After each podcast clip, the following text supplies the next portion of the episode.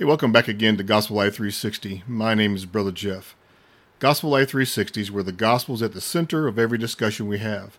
Gospel Life 360 is about a living and transforming life of following after Jesus Christ. It's about discovering who Jesus is in every moment and circumstance of our lives. Today, I want to speak uh, speak to you on this: words of life or death. You know, as we face this new election year coming up, and it's been going on for a while, but it seems like it's intensifying and there's all kinds of words and accusations and, and debates and arguments and disagreements and hatred and evil and all these things being discussed over the airways and through social media. And a lot of it's done by those professing to be Christians, followers of Jesus Christ.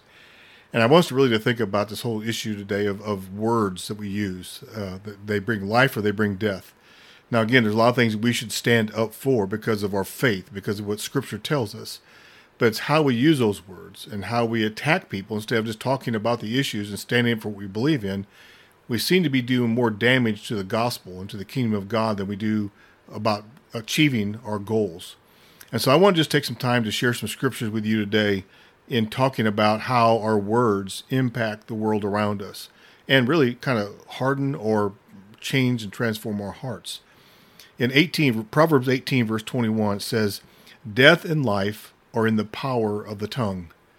Death and life are in the power of the tongue. It says, and those who love it will eat its fruit. So look at your life right now. The words we say, uh, we seem to gravitate toward one or the other. Are we presu- producing life or are we producing death? Death brings separation, it brings division and conflict and turmoil and hurt and anger. Uh, how do we speak in our words today? Are we allowing our convictions to come become so predominant, let allowing our flesh to to step in? Are we bringing more death and separation than we are proclaiming the good news of who Jesus Christ really is? In Mark 7, verse 20 through 23, God's word says this, and he was saying, That which proceeds out of the man, that is what defiles the man. For from within, out of the heart of men, proceed the evil thoughts, the fornications, the thefts, the murders, the adulteries, the deeds of coveting and wickedness, as well as deceit, sensuality, envy, slander, pride, and foolishness. All these evil things proceed from within and defile the man. So the question is this what's proceeding out of your heart?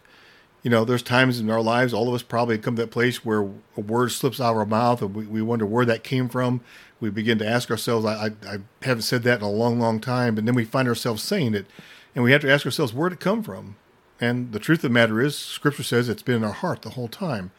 We've not sanctified that part of our life. We've not allowed ourselves in the language to change. We don't feel the, the conviction when we do say it. We may feel sorry for it, but we don't really feel a conviction of the fact that we've allowed ourselves to allow our words and our hearts to be seen by the world around us. And, what he's saying here in Mark is this look at your words not only the words we say, but the tone and the attitude that we say them with. Remember, God knows the motives and intentions of our heart. Sometimes we can come off as saying something loving or caring, and in reality, our motive behind it is to manipulate or to try to get something from it. Again, so God sees not only the tone and the attitude, but He sees the motive behind what we say. So, what's coming out of our hearts today as Christians, as followers of Christ? I'm not talking about the world. The world's going to be what it is.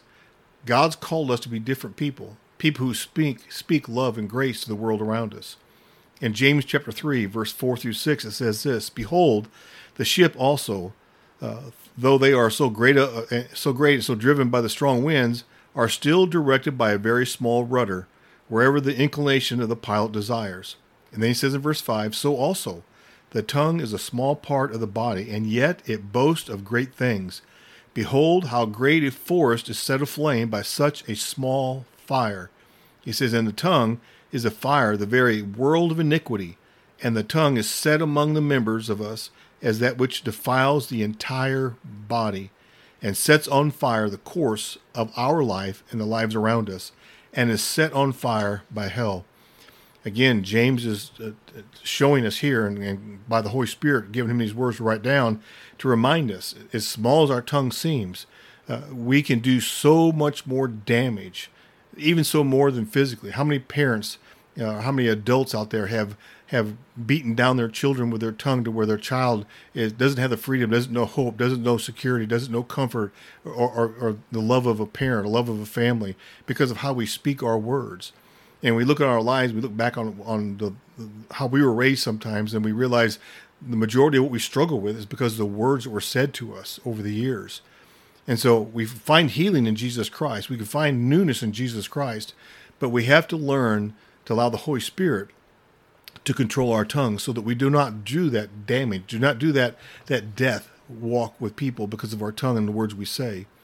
Remember Romans 8 verse 5 through 8. It says for those who are according to the flesh, they set their minds on the things of the flesh, but those who are according to the spirit, the things of the spirit. For the mind set on the flesh is death, separation, but the mind set on the spirit is what? Life and peace because the mind set on the flesh is hostile toward God, for it does not subject itself to the law of God, the law of love, for it's not even able to do so. And those who are in the flesh cannot please God. So again, we know that what comes off of our mouth comes from our heart.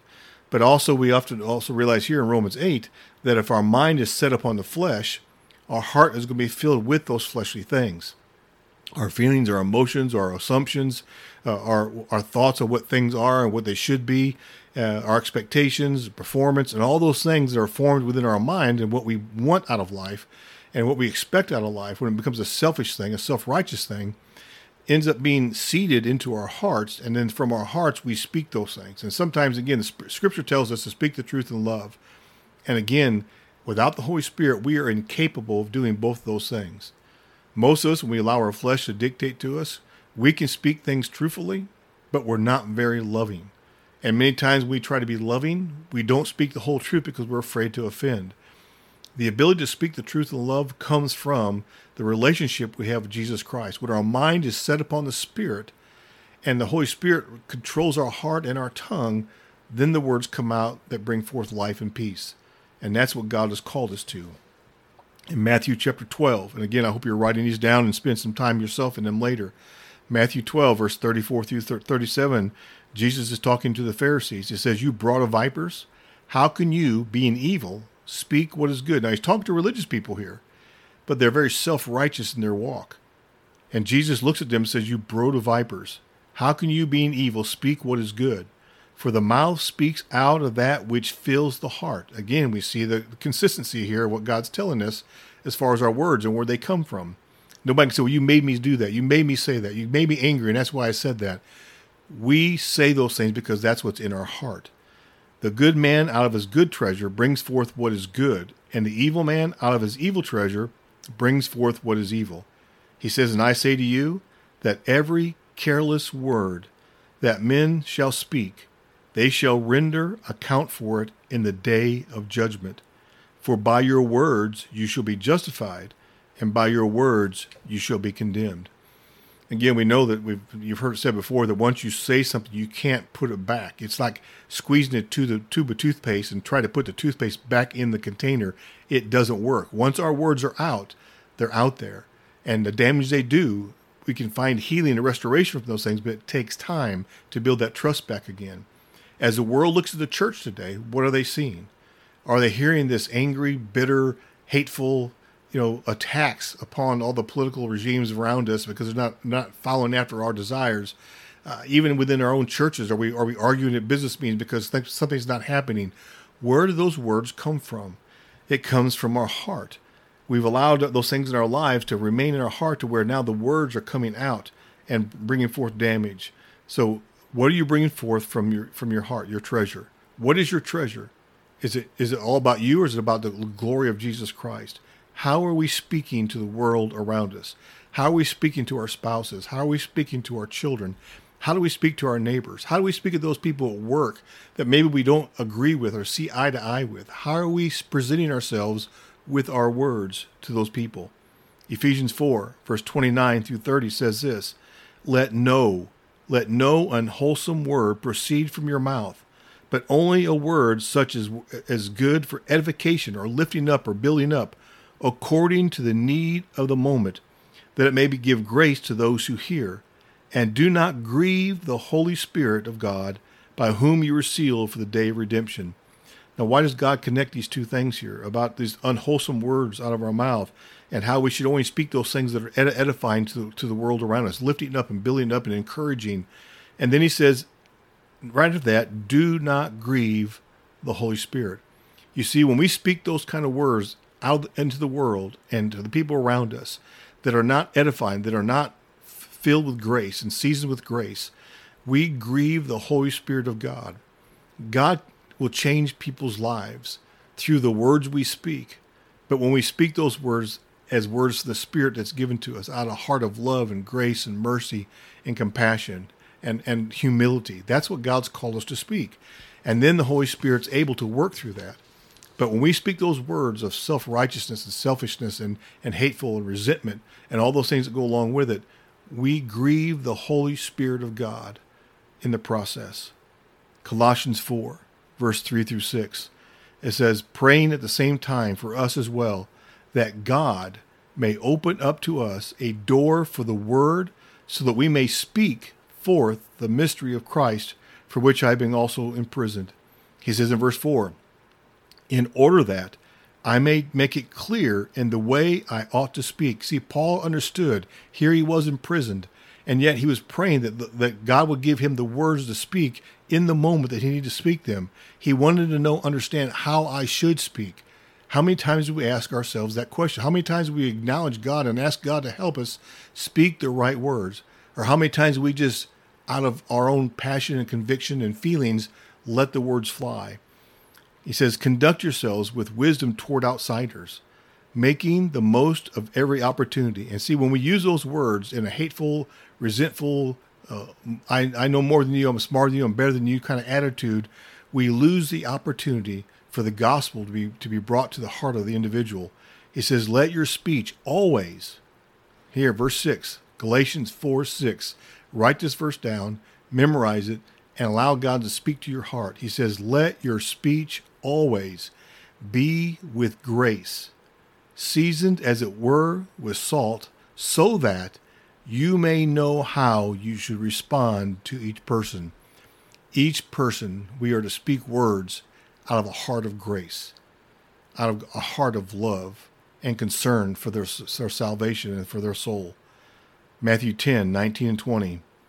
But when they deliver you up, he says, Do not become anxious about how or what you shall speak.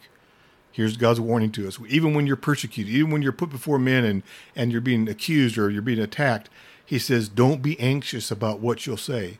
Most of the time, we react in those kind of situations with fear and anxiety and hurt and bitterness, and we let our words override what God desires for us to, to speak.